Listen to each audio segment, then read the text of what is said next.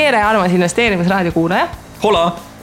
meil on käes neljakümne viies saade, kus meil on kohe nii palju erinevaid ühisrahastusuudiseid, et äh, mina isegi ei tea, kuidas me nad kõik ühte saatesse ära mahutame. aga eks üritame mm. -hmm. nii, Tauri, mis on esimene uudis?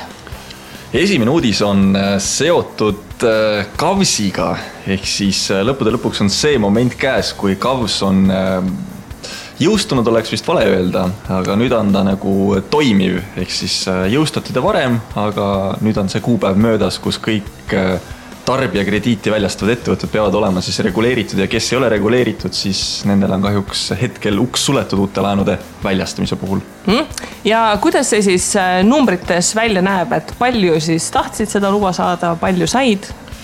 minu andmetel seitsekümmend ettevõtet krediidiandjat siis soovisid saada seda luba, antud momendil on käes kakskümmend seitse või väljastatud siis kakskümmend seitse luba, aga seal on ka minu meelest üks luba, mis on krediidivahendajale. ehk siis äh, piltlikult öeldes võime öelda, et äh, kakskümmend seitse seitsmekümnest ei ole isegi mitte pool, aga väidetavalt mm -hmm. need kakskümmend seitse annavad siis umbes kaheksakümmend protsenti turumahust mm -hmm.. ehk siis ühtepidi võib öelda, et lõviosa mahust on nagu käes aga teistpidi võib öelda, et siiski väga paljud on ukse taga ja ootavad mm. -hmm. jah, et tegelikult menetluses, nagu nad ütlesid, peaks veel kolmkümmend kaks taotlust olema, ehk siis äh, finantsinspektsioon ütles, et äh, nende menetlus viiakse läbi seaduses ette nähtud aja jooksul.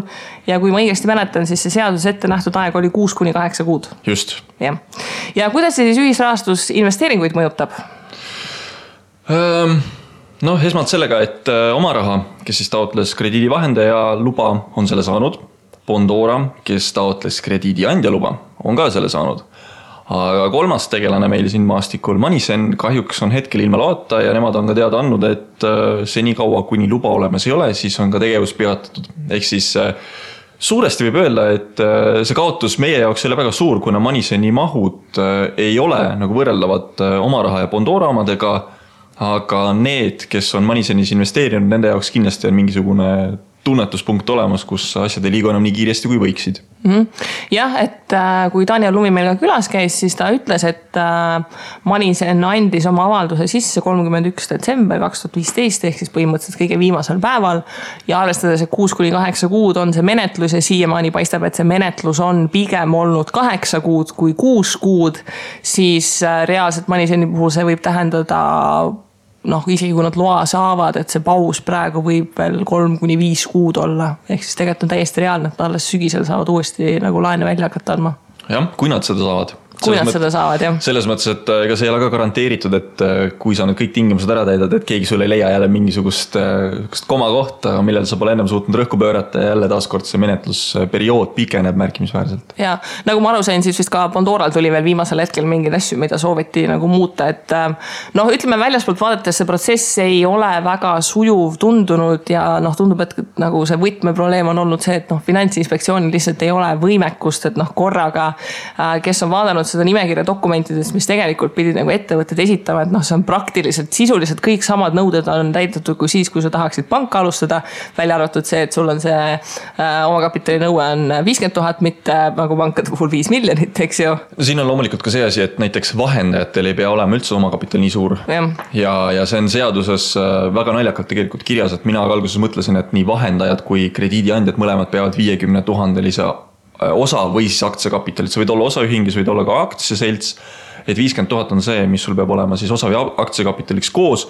aga kui me nüüd seadust hakkame lähemalt vaatama, siis tegelikult on see nagu krediidiandjatele mõeldud, aga mitte vahendajatele, et. Äh, mul nagu tekitab siin see nagu küsimust, et okei okay,, et ma olen vahendaja ma näen metsikut vaeva vahendan, aga ühel hetkel äh, selgub, et minu vahendatud lepingud ei ole võib-olla nii edukad olnud ja ma pean ikkagi oma tegevuse tõttu pillid kotti panema, näiteks et äh, ma ei ole suutnud piisavalt siiski vahendada, et äh, olla kasumlik. et mis siis nüüd saab, et see viiskümmend tuhat on ikkagi ju mõnes mõttes ette nähtud ka selleks, et sa suudaksid äh, oma tegevuse üle anda järgmisele instantsile. aga kui mul ei ole see viiskümmend tuhat, mul on näiteks neli tuhat nagu oma raha puhul on et kuidas ma siis üle annan. mitte, et ma kardaks enda oma raha kuidagimoodi praegu ebaõnnestuks, aga oletame sihukese hüpoteetilise olukorra, kus meil ei ole oma raha, vaid meil on mingisugune muu ettevõte, näiteks ühisrahastusportaal OÜ, kes on vahendaja ja tema osakapital on kaks tuhat viissada eurot ja ta vahendabki näiteks a la, ma ei kujuta ette, noh miljoni euro eest lepinguid sealt ei tule piisavat rahavoogu peale, et tegutseda, kuidas ta siis suudab edasi anda selle portfelli järgmisele instantsile, kes siis nagu võlgu sisse nõuaks? see on jah natukene huvitav ja noh ähm,, ütleme, et ma ei tea, kui, kui mina nagu vaatasin seda nimekirja ettevõtetest, kes said nagu need load, eks ju, siis äh, tegelikult oli väga etteennustatavalt turu suured tegijad. et noh, mul nagu üldplaanis selline filosoofiline küsimus, et mida me selle regulatsiooniga siis nagu saavutasime praegu, et äh, noh. kui ma nagu vaatasin seda finantsinspektsiooni pressikonverentsi, mis oli siis kahekümne esimesel, kahekümne teisel märtsil nagu kohe, kui see jõustumine oli, eks ju, siis äh, mul ei jäänud sellest pressikonverentsist hea mulje tõepoolest jah, et äh, kui ma ka vaatasin pressikonverentsi, siis äh, mitte tahtes kritiseerida pressikonverentsi ennast, siis mulle tundus, et sealt nii käitumismustrist kui olekust kuvas välja seda, et Eesti riik vajab igasuguseid karme regulatsioone, et jumala eest midagi uut innovaatilist välja ei mõeldaks, et kui sa nüüd ütled, et mis see kaasa toob tarbijatele, siis punkt üks on see, et see toob kaasa konkurentsi vähenemise, kuigi meil on jah justkui, justkui kaheksakümmend protsenti ettevõtetest saanud tegevusloa, kes siis väljastavad nagu kaheksakümmend protsenti mahust. siis äh, meil on kakskümmend protsenti puudu, mis tähendab seda, et need kakskümmend protsenti, kes täna olemas olid, võisid pakkuda mingis äh, valdkonnas konkurentsi, kus täna nad enam seda pakkuda ei suuda. üks hea näide on äh, näiteks autokauplejad. ma tean, et oli Lõuna-Eestis selline probleem ennem selle KAVS-iga, et kui sa ei taotlenud tegevusluba, siis sa ei tohtinud ka enam teenindada alates kahekümne esimesest märtsist neid lepinguid aga nüüd äh, õnneks on suutnud äh, mõned advokaadid teha piisavalt head tööd ja, ja selgitada ära, et see ei ole nagu tarbijakaitseline efekt, et, äh, et me nüüd keelame ka lepingute nii-öelda teenindamise, ehk siis piltlikult öeldes me peaksime kohe selle lepingu sisse nõudma, noh kujuta ette, inimene võtnud laenu näiteks auto peale viis tuhat eurot on ju. intress kolmteist koma üheksa protsenti ja ühel hetkel öeldakse nüüd talle, et okei okay,, kuule, et see ettevõte ei saanud tegevusluba, et ole hea, maksa nüüd see neli tuhat viissada järel jäänud põhiosa nagu tagasi talle, et see tundub ebamõistlik. samal ajal, kui me nüüd vaatame nüüd seda olukorda ka, et äh, tõenäoliselt keegi teine ei oleks sellel momendil andnud sellele inimesele seda raha, on ju, siis äh, kui nüüd me vaatame järgmist olukorda, et on tekkinud see ettevõte, kes annaks, kas ta annaks enam sama intressiga või ei annaks, minu meelest. Äh, tõenäoliselt ei annaks. no seal on tegelikult hästi mitu probleemi, noh tegelikult just kõik need äh mitte põhikohaga krediidiandjad, näiteks äh, ma vist lugesin, et siin loetud päevad enne sai Estravel sai ka minu meelest kusjuures selle loa, ehk siis nemad on meil äh, reisi pakkuv ettevõte, et ehk siis sul on võimalik järelmaksu pakkuda nagu reisi ostmiseks. ja see on see koht, eks ju, et kui neil ei oleks seda tegevusluba, siis inimene oleks sunnitud minema noh, tõenäoliselt panga või mõne teise suurema krediidipakkuja juurde. et tegelikult see muudatus väga tugevalt mängib trumbid kätte tugevatele, nendele, kes on juba turul olemas ja see, et see regulatsioonide nagu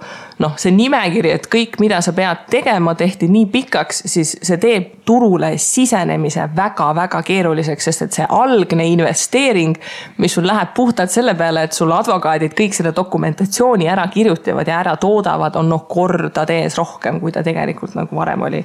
et ähm, noh, selle koha pealt veits nii ja naa.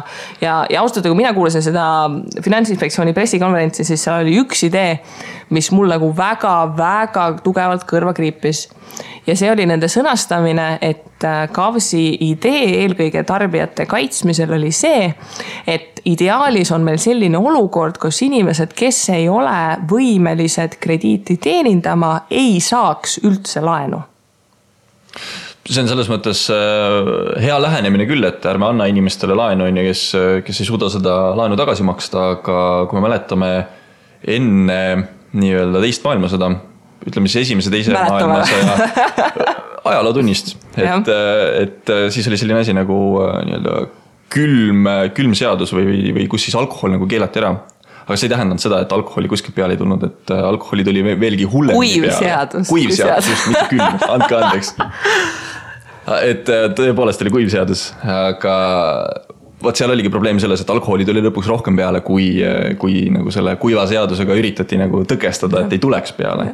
ja ma ei kujuta ette, et laenudega samamoodi olukord ei läheks, et äh, täna lihtsalt see, et me jah, teeme legaalselt asja nagu kuidagi ära, aga siis hakkab äh, kindlasti mingisugune muu alternatiivne finantseerimine vohama. ja no see on see koht, et kui inimesel on väga laenu vaja ja ta seda ei saa, mis on tema variandid, eks ju, noh selles suhtes, et Eestis ma ei tea, sellest väga ei räägita, aga USA puhul on täiesti reaalne asi, sellised asjad nagu maffialaenud, et sa võtadki organiseeritud kuritegevuse kaudu, võtadki nagu mingi Pjotor, kes sul sinu kvartalis tegutseb ja sa võtadki temalt nagu laenu mingi kirveintressiga, eks ju, kus ongi see panus, et kui ära ei maksa, et siis on põlved on pakul, eks ju. et äh, see, see idee, et kui me tahaksime tekitada sellise ideaalse piduri, et mitte ükski inimene, kes ei suuda krediiti teenindada, laenu ei saa, siis me jätame väga palju neid inimesi, kes on piiri peal tegelikult ukse taha. ja, ja mida siis nagu nemad teevad? vaatame või täna seda eluasemelaenude turgu, kus ka väga paljud ei saa laenu, kes tahaksid seda saada, aga nad ei pruugi ilmtingimata olla ju halvad eh, laenuvõtjad. võib-olla lihtsalt eh, turuolukord ei ole nagu nende jaoks piisavalt soosiv olnud aga üks asi on ka see, et me taaskord tegeleme igasuguste reglementeerimiste pealesurumistega, seda, et me ei ole inimesi õpetanud välja, kuidas tegelikult rahaga peaks toime tulema. ja nüüd on see viimane pääsetee, et okei okay,, et. no keelame ära, noh. jah, et paneme siis inimesele, ma ei tea kui ta vee alla läheb, paneme hapniku ballooni kaasa, aga kuidas seda kasutama peaks, et see pole enam väga oluline.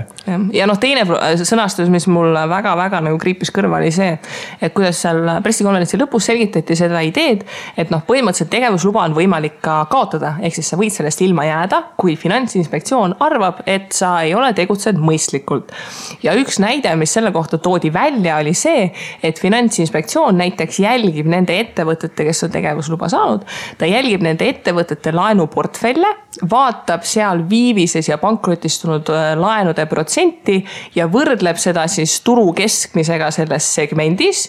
ja kui see on millegipärast väga erinev või palju kõrgem, siis nad võib-olla sekkuvad ja mul lihtsalt neid küsimärke nagu tekkis igas suunas, et mis tähendab sekkub, mis mi,, mi, mille põhjal nad otsustavad, et olukord on halb. kuidas saab üldse olla mingi võrdväärne viivises protsent a la SMS-laenu, Bondora mingi hüpoteeklaenu või, või ma ei tea, mingi S-Traveli mingi järelmaksu koha pealt nagu noh, et nagu mis need standardid on ja kes see seda jälgib ja kes see seda otsustab, et noh, see tundus mulle nagu väga-väga kummaline mulle nagu tundub, et äh, siin üritatakse piltlikult öeldes nagu Pandora on loonud ühe reitingu, kus on AA kuni HR-ini erinevad äh, grupid on ju, ja siis nad üritavad äh, panna samasse mudelisse a la oma rahalaenud järgmise, ehk siis kui me räägime SMS-laenust, võib-olla SMS-laenu tüüp on nagu ühte, ühesugune, tarbimislaen on natuke teistsugune, aga on selge, et tarbimislaenus ka ju kvaliteet erineb, et on väga häid laenuvõtjaid.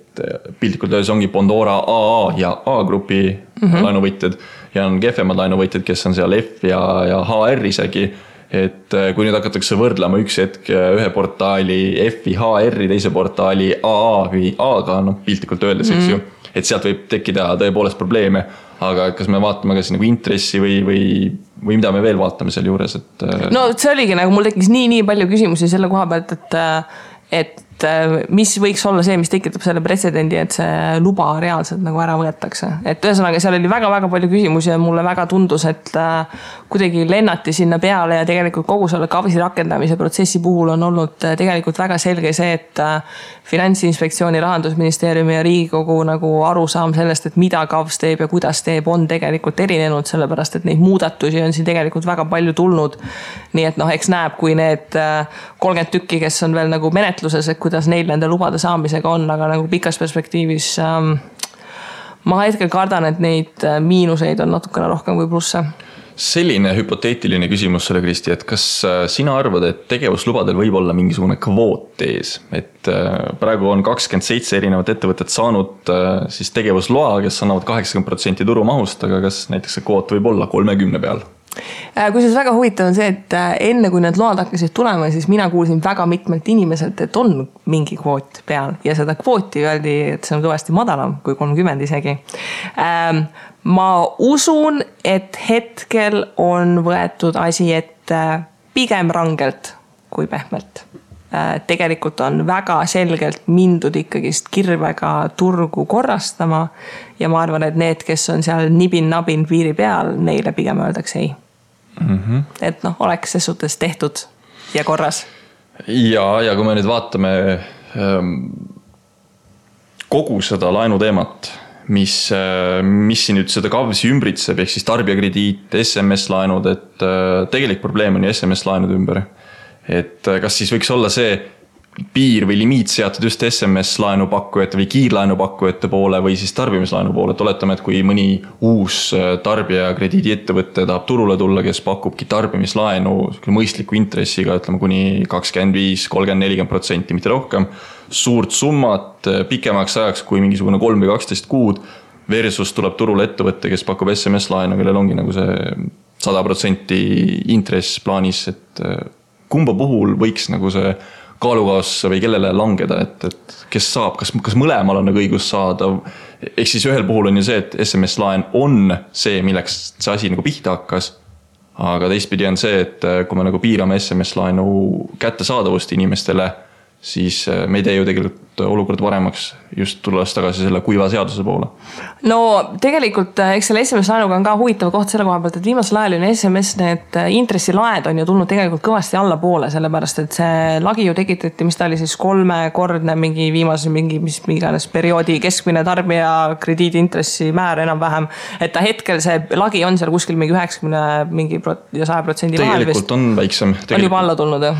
Äh, see on Eesti Panga keskmine krediidikulukuse määr ja mis on kakskümmend viis koma midagi no ehk siis ta on juba seitsmekümne, noh, seitsmekümne viie, kaheksakümne. et noh, tegelikult need intressid tulevad alla selle koha pealt ma saan aru, et nagu tarbija võidab, aga ma arvan, et äh, äh, intressimäärade allatulekuga tõmbavad portaalid automaatselt oma nõudeid ka kõrgemale, selleks et noh, rahastusmudel toimiks et äh, ma, ma arvan, et lähiajal võib siin näha mingeid huvitavaid muudatusi, aga, aga see turule tulek on kindlasti tehtud väga-väga palju raskemaks ja tegelikult on väga palju trumpe selle muudatusega, ma arvan, isegi äh, pankadele tegelikult kätte mängitud.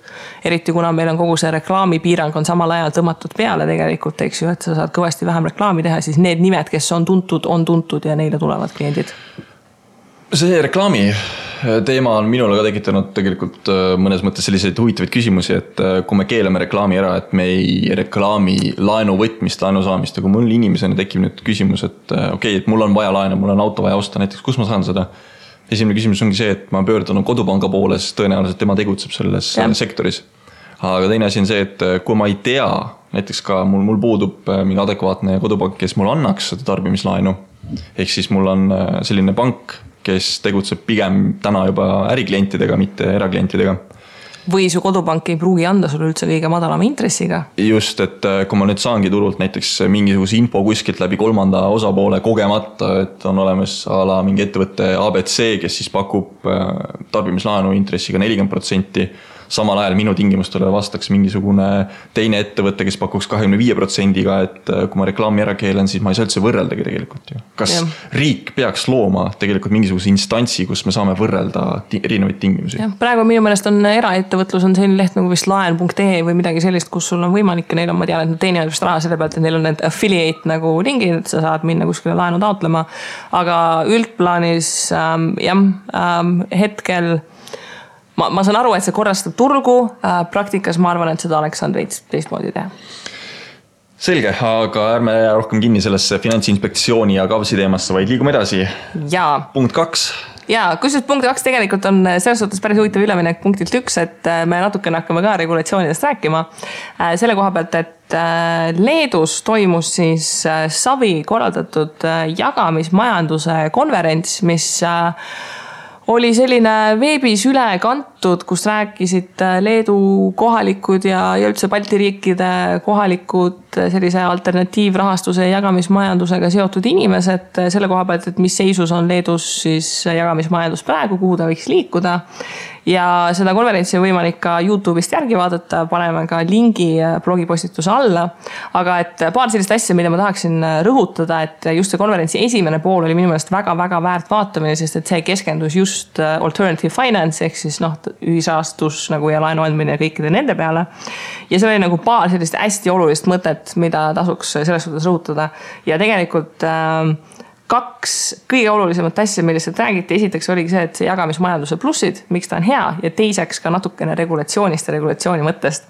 et ähm, räägime võib-olla sellest jagamismajanduse plussidest enne ja siis võib-olla võtame paar asja selle regulatsiooni kohta kokku, mis nagu illustreerib, ma arvan, et seda KAVS-i juttu ka, et, et noh, et mida regulatsioon võiks teha mm. -hmm. et ähm, ühesõnaga ettekandeid oli iga, igasuguseid ja see jagamismajanduse plussid tegelikult minu meelest oli nagu kuus plussi, mis väga hästi võttis kokku selle, et mida me võidame sellega, et meil see jagamismajandus praegu on esimene pluss oli näiteks see, et jagamismajandus aitab siis alakasutatud varasid paremini kasutada. oskad sa mulle mingi näite siia tuua? ma arvan, et sinna jagamismajanduse alla praegu läheb kõige paremini sihuke Uberi või, või äh, mm -hmm. lifti mm. -hmm. USA-s on lift olemas, aga Eestis yeah. vist hakkab Taxify üritama sinnapoole minna, kus yeah. sisuliselt äh, carpooling on mm, -hmm. on väga teemaks, ehk siis kui minul on äh, suur uhke auto, eestlastel ikka kipub olema auto keskmiselt suurem kui näiteks prantslastel.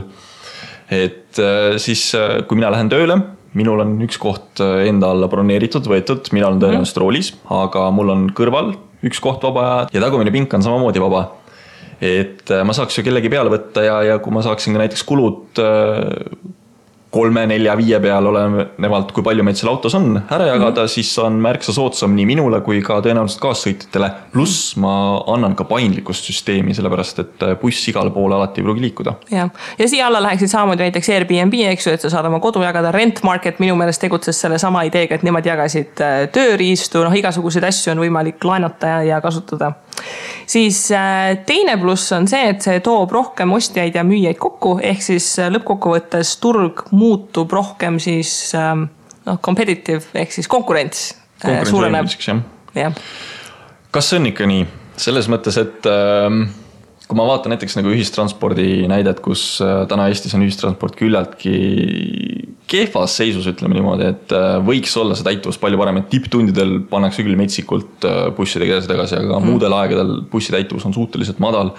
ja kui me nüüd äh, tolereerime ka riigi poolt seda, et meil on jagamismajandus Uberi näol, siis võib tekkida olukord, kus seesama ühistransport enam ei ole nagu jätkusuutlik, ehk siis mm. konkurentsivõime on mõnes mõttes on ta nagu küll tõsi, aga teises mõttes on ta jällegi nagu selline tõde nagu moonutav. ja siin on selles suhtes nii ja naa, eks ju, see Uberi näide võtta on see, et äh, kolmkümmend üks detsember, kes tahtsid või esimese jaanuari hommikul, kes tahtsid koju saada, siis äh, kuna Uberil on selline mõõdik, et kui nõudlus suureneb, siis sõiduhind suureneb siis oli võimalik uusaasta ööl saada kesklinnast Mustamäele neljakümne euriga, sest et hind kuuekordistus. Nõudmise tõttu ja et äh, noh te, teoorias see lubaks nagu mingit sellist nagu balansseeringut teha, aga praktikas jah, see on see koht, et mida me jagame, eks ju et äh, noh, näiteks laenude puhul ma arvan, et ühisrahastus siin puhul aitab, et näiteks, et sul on, äh, sa võtad oma pangast pakkumise ja siis sul on võimalik saada viie minutiga kolmelt erinevalt ühisrahastusplatvormilt ka pakkumine, et tegelikult on nagu konkurents ja sul on selles suhtes nagu lihtsam valida. praktikas need asjad, mis võistlevad nagu mingite muude asjadega, noh, minu meelest nagu Airbnb on hea näide, et äh, Airbnb hinda versus mingi hotelli hinda on ülikeeruline võrrelda, sellepärast et hotellid näevad hullult palju vaeva, et nende nagu hinnakiri võimalikult segane oleks et sa ei suudaks nagu võrrelda. et, et siin see competitiveness on nagu noh, selline nii ja naa, teoorias toimib, praktikas nii ja naa. noh, selge on see, et äh, mida rohkem me võtame olemasolevaid äh, varusi äh, kasutusele, noh antud juhul autos neli ekstra vaba kohta on ju varu mm. -hmm mis, mis on alati olemas olnud, aga lihtsalt sa ei ole seda rakendanud. et eh, see on väga hea, teistpidi on see jällegi ka kitsaskohaks, et eh, kui me nüüd eh, hakkame kasutama varusid efektiivsemalt, siis tähendab seda, et meie nii-öelda tarbimine ühiskonnas nagu langeb. me kasutame samat asja efektiivsemalt ära, aga me ei osta uut asja noh, sisetarbimisele halb, keskkonnale hea, efektiivsusele hea, noh, nii ja naa Äh, pluss number kolm oli see kõige huvitavam minu meelest, et see vähendab asümmeetrilise informatsiooni probleemi. Mis tähendab seda, et see näide oli selles, et see agregeerib näiteks review sid et mida rohkem sul infot levib, seda rohkem sul on võimalik saada adekvaatset infot mm, -hmm. mille kohta. et see on võib-olla kõige huvitavam selle koha pealt, et noh, kuna meie siin blogime ja raadiot teeme, eks ju, siis see on just see, millega me tegeleme, et vähendada seda asümmeetrilise informatsiooni probleemi, eks ju, et, et äh, ei oleks nii, et see info on kõik kuskil kellegi käes, eks ju, vaid inimestel on võimalik seda vabalt internetis jagada. et äh, saad teada, kus, kes, mis täpselt toimub, eks ju, ja siis seda rakendada aga kas seal ei või tekkida sellist äh, kitsaskohta, et äh, näiteks kui meil on äh, terve Tallinn täis Uberi sõitjaid ja ühel hetkel ongi see, et sul on hästi palju sõitjaid, aga hästi vähe review si nendel, ehk siis sa ei saa ikkagi tõsist pilti ette, kuna see konkurents on läinud nii suureks, et kõikidele mm -hmm. nagu review si ei jagu. seda küll, äh, see on äh, näiteks üks koht, kui mina alati nagu Taxify'ga takso võtan või, Uberiga, siis mina alati neid tärne nagu klikin selles suhtes, et ikkagist, et äh, seal tekiks mingi review, samamoodi nagu Airbnb puhul on ju tegelikult suhteliselt kohustuslik, et sa mingi review jätaksid. et jah, see on nagu paratamatu, et selle nagu history tekitamine nagu review dest võtab nagu aega, aga pikas perspektiivis need, kes suudavad nagu seda klientide nagu feedback'i tagasisidet koguda, siis see tegelikult on noh, see on see hea termin, see social proof, eks ju. et kui teised nagu kiidavad, siis see nagu toimib hästi. samas kõige nagu antinäide sellest on vist selline ettevõte nagu Yelp, kui sa oled kuulnud. on USA-s, kus on võimalik review sid kirjutada mingitele hotellidele, restodele, midagi sellist. kus on tekkinud selline probleem, et see ettevõte on kasvanud nii suureks, et ta on hakanud nõudma sellist äh, katuseraha. et kui on äh, keegi klient kirjutab halva review, et siis noh, kui sa maksad nii palju, noh, eks me võime selle siis nagu maha võtta. et seal on mingi kohtuasjad vist juba käivad, sest et nad seda katuseraha nii palju nõuavad. Ühesõnaga neutraalsus hakkab ära kaduma, et ja. Äh, review'l ei ole seda review väärtust enam. jah, et see ongi see, et kes kontrollib neid review sid, noh, tänapäeva maailmas üldse noh, tühjast õhust kontode loomine, review'de kirjutamine, eks ju, et kõik, kes on mingid filmide review sid või Amazoni review sid vaadanud, noh, seal on näha, et osa nendest kirjutavad praeguseks juba robotid. et noh, seal ongi nagu see koht, et kel, kes peab kirjutama selle review, et sa seda usaldaksid, suvaline inimene internetis, noh, nii ja naa, eks ju mm. -hmm siis pluss number viis on äh, põhimõtteliselt noh, see kõige-kõige olulisem just nagu investeerimise koha pealt, et see loob võimaluse siis äh, genereerida sissetulekut läbi selliste varade, mis põhimõtteliselt tavainimesel ei olnud nagu ligipääsetavad. väga nõustun. jah, ehk Ma... siis noh, see on, see on see Airbnb näide, et noh, hotelli tavainimene ei, ei ehita, aga kui ta oma tuba nädalavahetusteks üürib välja, siis ta ongi ju minihotell oletame, et kui sul ei ole seda tuba, aga sul on auto olemas, minu mm. jaoks äh, kuidagimoodi sümpatiseerib see auto näide kõige rohkem, et äh, ostad auto kuumaksega kakssada eurot kuus, sul on mingisugused kütused, asjad, kindlustused juurde, kulu on kolmsada viiskümmend äh, eurot iga kuu. sinu trassi peale töökodu, töökodu, töökodu, töökodu ja ühel hetkel sa võtad peale nagu nüüd kolm lisainimest ja kõik mm -hmm. maksavad sulle mingisuguse summa ja sa reaalselt käega katsutavalt vähendad oma kulusi auto peale mm. -hmm. ehk siis sul tekibki teinekord isegi kasumi mõte, ehk siis need ülejäänud kolm inimest, kes sinuga kaasa sõidavad, maksavad kinni enda sõidud, pluss ka sinu nii-öelda sõidu mingis mõttes. ehk see on nagu väga käegakatsutav mm -hmm. kõigile. ja teine asi on ühisrahastus, mis on äh, väga suurepärane investeerimisvõimalus kõikidele investoritele, kes tahavad äh, mõistlikku tootlust teenida väikeste summadega, et investeerimise probleemiks ongi see olnud ju, et tihtipeale meil ei ole väga suurt summat kohe välja käia, aga ühisrahastus on noh, näiteks Pandora oma raha mingi sihuke viis, kümme eurot kuus noh, okei okay,, paned kolmkümmend eurot, sul on ka võimalik see kolmkümmend eurot ära investeerida. no see ongi see, et mul oli täna üks nõustamisklient, kellega me rääkisime just nagu crowd estate'ist ka pikemalt, eks ju, et crowd estate on kõige puhtam näide sellest, et okei okay,, sõbrale laenu, noh, seda sa oleks niikuinii saanud anda, eks ju. aga nagu see, et sul on mingi kinnisvaraarendusprojekt, mis on, ütleme selline noh, ilus ümmargune kakssada viiskümmend tuhat. no never ever mingi väike investor nagu esimese kahekümne aastaga ei jõua üldiselt nii kaugele, et ta saaks sinna panustada, et noh, see on väga konkreetne näide sellest, et kui crowd estate'i ei oleks siis üheksakümmend viis protsenti inimestest, kes läbi crowd estate'i investeerivad, ei oleks mitte kunagi saanud niimoodi äh, kinnisvaraarendusse panustada. ja teisalt ka, et äh, crowd estate on juurdepääse mingisugustele projektidele nüüd, äh, mis projektide elluviimisel ju suurendavad ka konkurentsi sellel turul. ehk siis mm -hmm. piltlikult öeldes nad peaksid hoidma alla ka, ka igasuguse elukondliku kinnisvara hinnad mm -hmm. tegelikult. jah ja pluss number kuus, millest me siis natuke rohkem räägime ka, et pakutakse väärtuslikke äh, teenuseid äh, sellistes valdkondades, mis ei ole veel põhimõtteliselt äh, surnuks reguleeritud. veel. veel.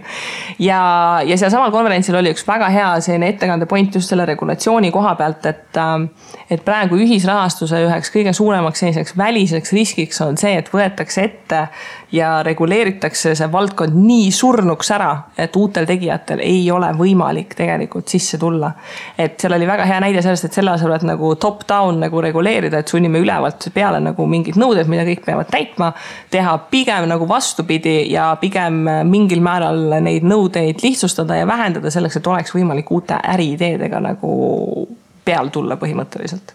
Kavs kaos ja et, et siin on põhimõtteliselt nagu kaks nagu olulist asja, et üks on nagu see võrdsus, eks ju, et noh, et kõik peaksid olema võrdselt reguleeritud aga kui me paneme peale regulatsiooni nagu Kavs pani, et selleks, et alustada, sul on see viiskümmend tuhat nagu osakapitali, no sorry, see nagu ikkagist osadele inimestele sulgeb nagu ukse, eks ju. samamoodi näiteks noh, Uber on väga hea näide sellest, et mida nemad tegid. Nemad tegelikult läksid täie rauaga peale, kuni nad kasvasid nii suureks, et nad jaksasid teisi kohtusse kaevata. see oligi nende ärimudel tegelikult algusest peale, sest et nad teadsid, et nad lähevad olemasolevate regulatsioonide vastu mm. -hmm. ja neil oli kasvada vaja nii kiiresti, et nad jaksaksid nagu selle advokaatide armee põhimõtteliselt palgata, et ennast siis hakata nende nagu noh, surnuks reguleerivate regulatsioonide vastu kaitsma. ja kui me vaatame täna näiteks äh, sedasama Uberi näidet, siis äh, meil on, kui, kui me suudame, loomulikult äh, Uber ei ole nagu sada protsenti ainult hea asi, et me peame suutma kontrollida neid autojuhte, kes seal sõidavad tegelikult, on ju ja lisaks äh, sellele noh, regulatsioonile, eks ju, et see, et kui range ta on, on äh, teine väga hea point, mis välja toodi, oli see, et oluline on selles suhtes vabadus. et see tasakaal, kumb on olulisem, kas see, et kliendil on ligipääs teenusele, mida ta vajab, mis on talle odavam ja parem, versus see, et meil on täiuslikult reguleeritud turg? kindlasti mitte noh, et, et siin ongi see koht, et seal see esineja näitas seda tuntud Einsteini pilti, kus sul on see ahv, elevant ja, ja mingi kala ja siis hakkame hindama, et kes neist nagu kõige kiiremini puu otsa ronib, eks ju. et äh, noh, siin on nagu see, seesama koht, et mis on see level playing field, et, et kus kõik on nagu võrdsed, et äh, see on selles suhtes huvitav, huvitav küsimus ja ma arvan, et lähiaastatel see hakkab äh, üha olulisemaks muutuma, sellepärast et noh, osades riikides ollakse väga selle jagamismajanduse vastu, eks ju, noh, Prantsusmaa on hea näide, kus tegelikult ju taksojuhid protestisid ja maanteedel peatasid liiklust selleks, et äh, Uber ei, ei tungiks peale, eks ju, ja noh eks nad tahavad kaitsta enda töökohti, aga selline nagu kunstlik töökohtade kaitse tegelikult mm. ei toeta majanduse kasvu mitte, mitte kuidagipidi. jah, et see on see, kellel on õigus olla monopol, eks ju, praegu taksodel on monopol sisuliselt. jah, ja seda ju Uber tahab äh, muuta, Eestis ja. siis Taxify. jah ja kõige viimane asi, mis ma tahaksin välja tuua, kuigi tegelikult tõesti kogu see esimene kolm tundi, mis seal konverentsil oli väga soovitav vaadata ja siis üks väga huvitav slaid oli seal, kus üks Leedu siis äh,. ta oli siis nende rahandusministeeriumi mingi esindaja, mingi finantsinspektsioon põhimõtteliselt mingi selline valdkond. kus siis äh, mainis äh, nende statistikat selle kohta, kui teadlikud inimesed on ühisrahastusest ja seal oli paar väga huvitavat protsenti esiteks, et kui uuriti inimeste teadlikkust ühisrahastusest, siis kaheksakümmend viis protsenti, kes olid teadlikud ühisrahastusest kui valdkonnast, olid mehed see ei imesta mind ja ma arvan, et Eestis on see protsent natuke parem. tõenäoliselt tänaseks on, aga kui sa mäletad, siis meie ja. alustasime kaks tuhat kaksteist aasta lõpus investeerimist ja elasime aastal kaks tuhat kolmteist väga sellele kaasa, kuniks Bondora ära kaotas ühe huvitava nii-öelda pirukagraafiku, kus siis olid meeste ja naiste osakaalud peal ja naised olid kuskil seal kümne protsendi kandis ja kui see graafik ja. lõpetas oma töö, siis kas oli äkki sihuke kaksteist protsenti, kui ma ei eksi. ja no praegu sünnipäeva puhul, kui tuli graafik välja, siis oli seitseteist, aga noh, ma arvan, et Eestis on see pilt veidikene parem. aga mitte üllatavalt, inimeste teadlikkus ühisrahastusest oli seotud kõrgema haridustasemega ja ka kõrgema keskmise sissetulekuga. ja mis oli tegelikult huvitav, oli see, et seal oli ka vanuseliste gruppidena nagu teadlikkus ära jaotatud, et vanemad investorid on pigem teadlikud äh, laenupõhisest ühisrahastusest, ehk siis see, et inimeselt inimesele laenamine mm. -hmm. ja et noored on pigem teadlikumad equity based ehk siis osaluspõhisest a la kinnisvara osaluspõhise, ettevõtte osaluspõhisest nagu sellistest, et see oli minu meelest nagu huvitav selles suhtes trend, et, et. Äh, huvitav, miks see niimoodi on? Selles mõttes, et äh, loomulikult laenupõhist ühisrahastust on ju märkimisväärselt rohkem, et Eestis ja. ka on ju Fundwise ainukene, kes teeb equity based ehk siis äh, osaluspõhist. no eks see kinnisvara osaluspõhine on ka nagu sinna nagu valdkonda läinud, aga ma arvan, et siin ongi vist see, et, et see laenu andmine on niivõrd palju nagu klassikalisem idee mm. -hmm. et, et seetõttu see on kuidagi nagu ka selle vanema põlvkonnaga nagu kaasas käinud.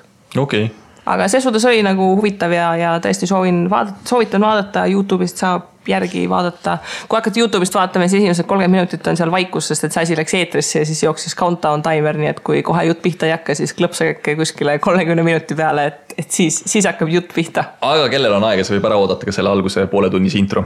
ja samal ajal võib võileiba teha ja kohvi teha ja siis olla valmis nii, aga äh, Bondora on viimasel ajal väga tänuväärne olnud, meil on igas uudistesaates olnud võimalik Bondorast rääkida.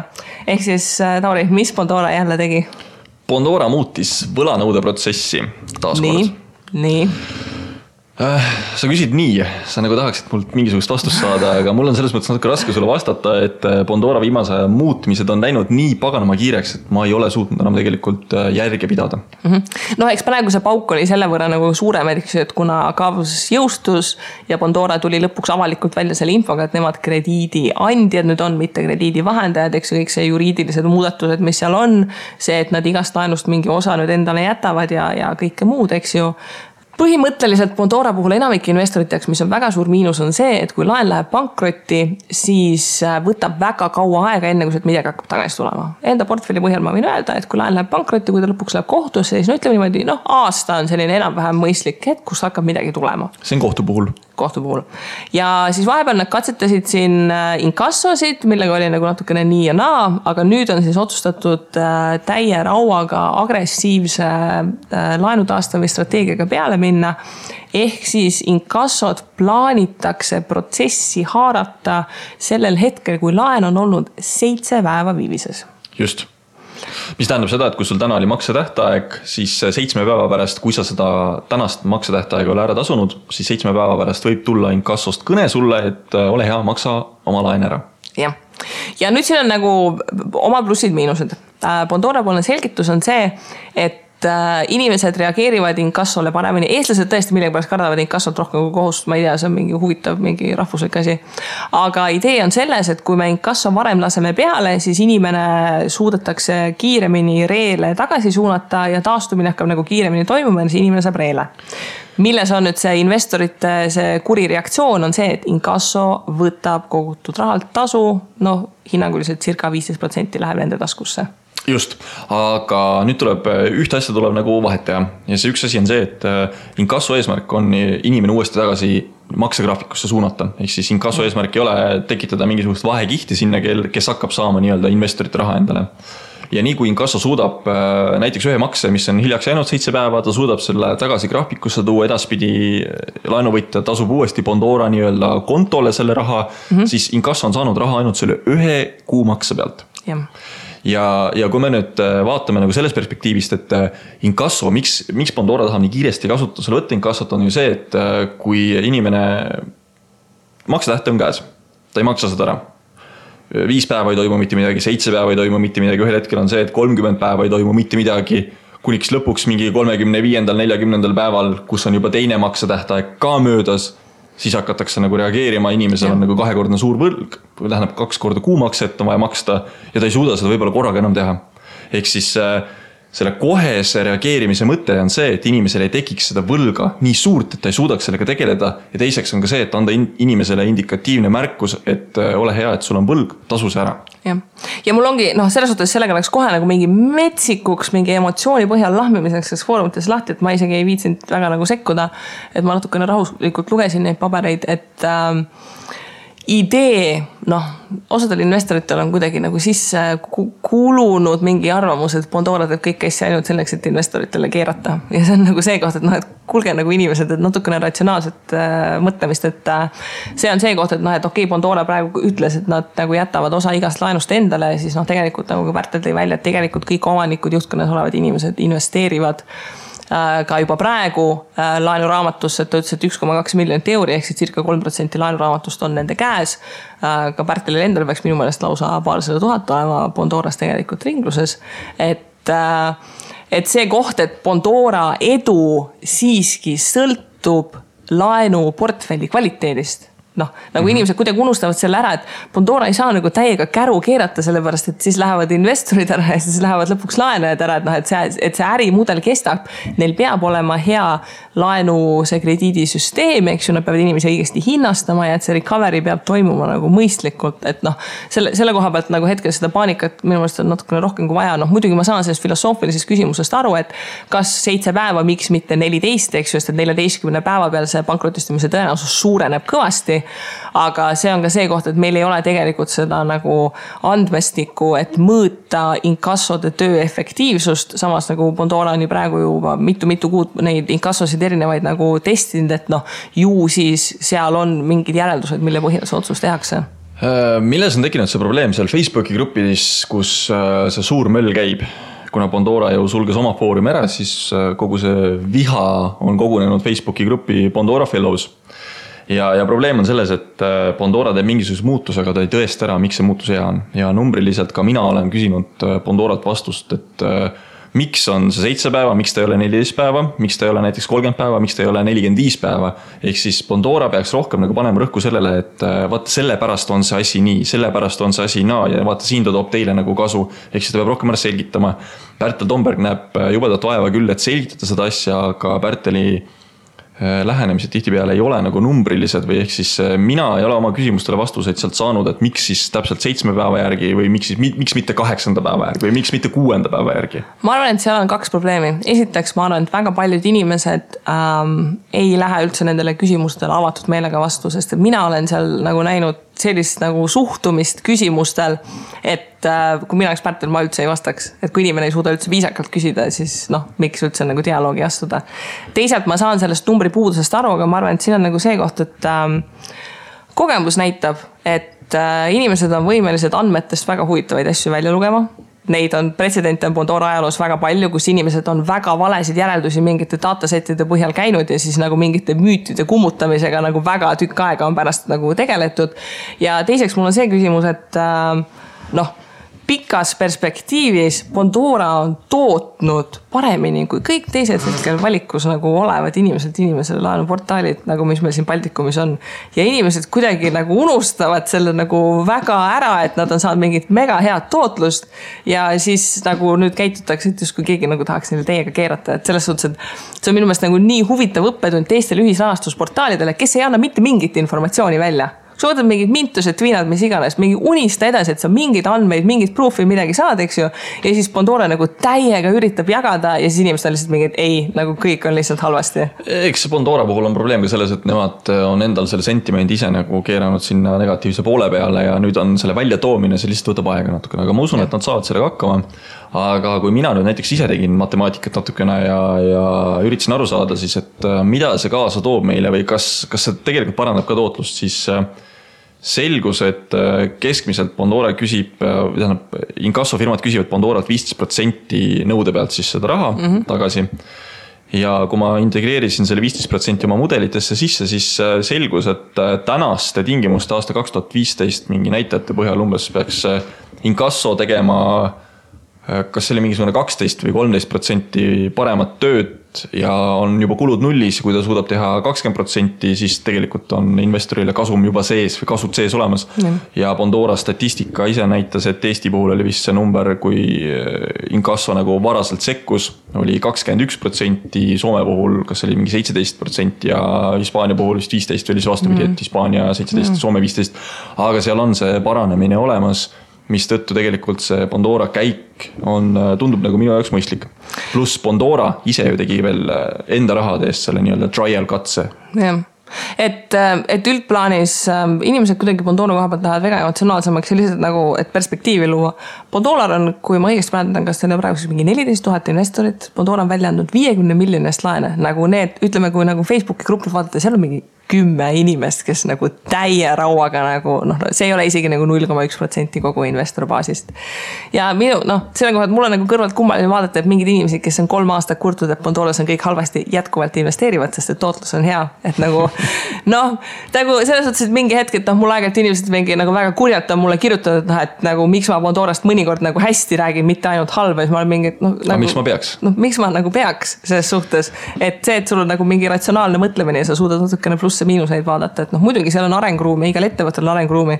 aga vaadates lihtsalt võrdluseks kõikide teiste portaalidega, kus noh, sa ei saa noh, kuule nagu võtame nagu plaani selle, et nagu oma raha noh, kuhu ma ettevõtte alt investeerin, eks ju, seal on algdokument, mis läheb raamatupidamisse, on screenshot, sest et seal ei ole mitte ühtegi muud paberit või nagu ka digitaalset nagu vormi, mis välja antakse, noh selle kõrval see, et nagu Bondano mingit statistilist analüüsi jagab, noh see on nagu, nagu nii mitu taset kuskile kõrgemale, et noh ma ei mäleta nüüd, äh, mis osas äh, me rääkisime Pandorast nagu pikemalt, kus olukord oli nagu väga halb, aga esimesed päikesekiired nagu paistsid kuskilt, et mm. tegelikult täna, kui me räägime, siis minu jaoks on ka seda päikesekiirt on märksa rohkem ja mulle meeldib see õiglase hinnastamise mudel, mida nad rakendavad ja samamoodi, et suurendada tagasi tulevat hulka nende negatiivsete laenude hulgast, mis siis nagu lähevad tõenäoliselt punaseks.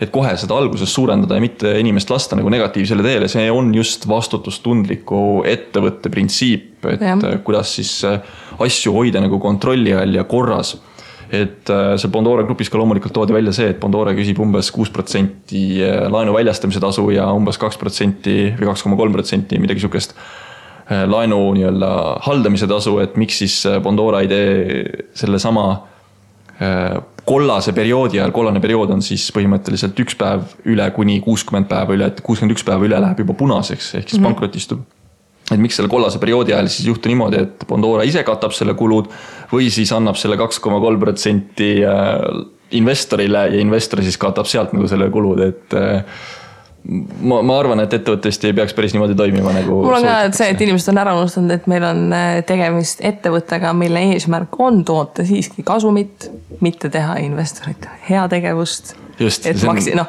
on väga tore küll maksimeerida investorite tootlust, aga peame nagu meeles, et Bondora puhul on tegemist nagu mingi, ma ei tea, mingi kolmekümne, neljakümne töötajaga nagu rahvusvahelise ettevõttega, et noh. kuule, kuskilt peab see palgaraha ja nagu kasum tulema ka no,. teine asi on ka see, et vaatame ikkagi peeglisse, et äh, mida me soovime saavutada, kui meie eesmärgiks on kaksteist protsenti tootlust, siis Bondora on täna kuskil äh, seitsmeteist protsendi peal KSIR et mm -hmm. okei okay,, teeme oma mingisuguseid passiivseid agressiivseid mudeleid sinna juurde, saame viisteist protsenti, aga see on ikkagi kolm protsendipunkti parem kui ja. ette nähtud kaksteist protsenti, nii et äh, peame jah, tõepoolest sellest perspektiivist vaatama. jah, aga ühesõnaga jaa, ühisrahastusmaailmas on viimasel ajal päris põnev, regulatsioonid ja nende olemine ja puudumine ja, ja ja selles suhtes tõesti soovitan nagu silma peal hoida, et vaadata seda finantsinspektsiooni pressikonverentsi tagajärjed järgi, et vaadata, kuidas mitte kunagi pressikonverentsi sõna võtma. selles suhtes tõesti jäi finantsinspektsioonist natukene halb mulje. ja seda Savi konverentsi samamoodi, muidugi see nimi, Savi, Savi, ma ei tea, kuidas seda tähendada. et äh, lihtsalt üks oluline point äh,, mida üks äh, Savi omanikest, asutajatest tõi välja, ma ei mäleta, millises ettekandes. ta ütles, et kui nad uurisid äh, investoreid, et mida investorid tahavad siis äh, põhimõtteliselt ta ütles kokku niimoodi, et äh, investoreid huvitab pikas perspektiivis stabiilsus rohkem kui paari protsendipunkti võrra suurem tootlus. aga see tuleb täna kuidagi teistmoodi välja äh,? jaa. lühikeses perspektiivis? jaa, lühikeses perspektiivis inimesed käituvad ebaratsionaalselt, pikas perspektiivis võiks nagu meeles pidada, et kui sa oma seda aktsiatulu, seda benchmark'i nagu ületad, siis no kuule, mida sa veel tahad, kui sa saad oma kümne nagu euroga alustada? mina olen ikka mõelnud seda asja niipidi, et äh sihuke kümme aastat tagasi meil ei olnud üldse võimalust investeerida viie euro kaupa kuskile kellegi inimesele laenu ja tõenäoliselt ja. positiivset tootlust ka negatiivse stsenaariumi korral, ehk siis kui majandus allapoole läheb, teenida. täna me seda teeme, et ma olen väga, väga, väga rõõmus sihukese olukorra üle, et meil üldse see tekkinud on ja väga rõõmus selle üle et, et kaksteist protsenti on ikkagi jätkuvalt enamuste portaalide nagu target'iks seatud. jah, et siis äh, natukene ratsionaalset äh, külma külma meelt ja rahulikku meelt ja eks vaatame, mis arengud turul toimuvad ja kui miskit põnevat jälle toimub, siis, siis eks me uudistesaadetes räägime. me võidame niikuinii. me võidame niikuinii, jah. okei okay,, aga tänaseks siis tšau. tšau.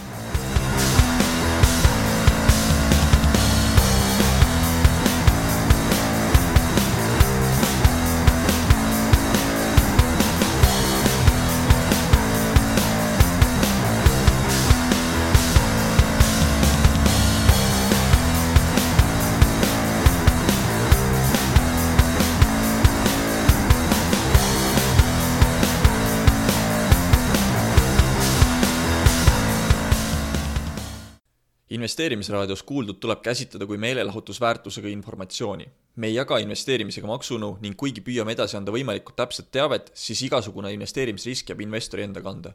ükski investeerimisraadios nimetatud tehing ei kätke endast soovitust antud vara osta või müüa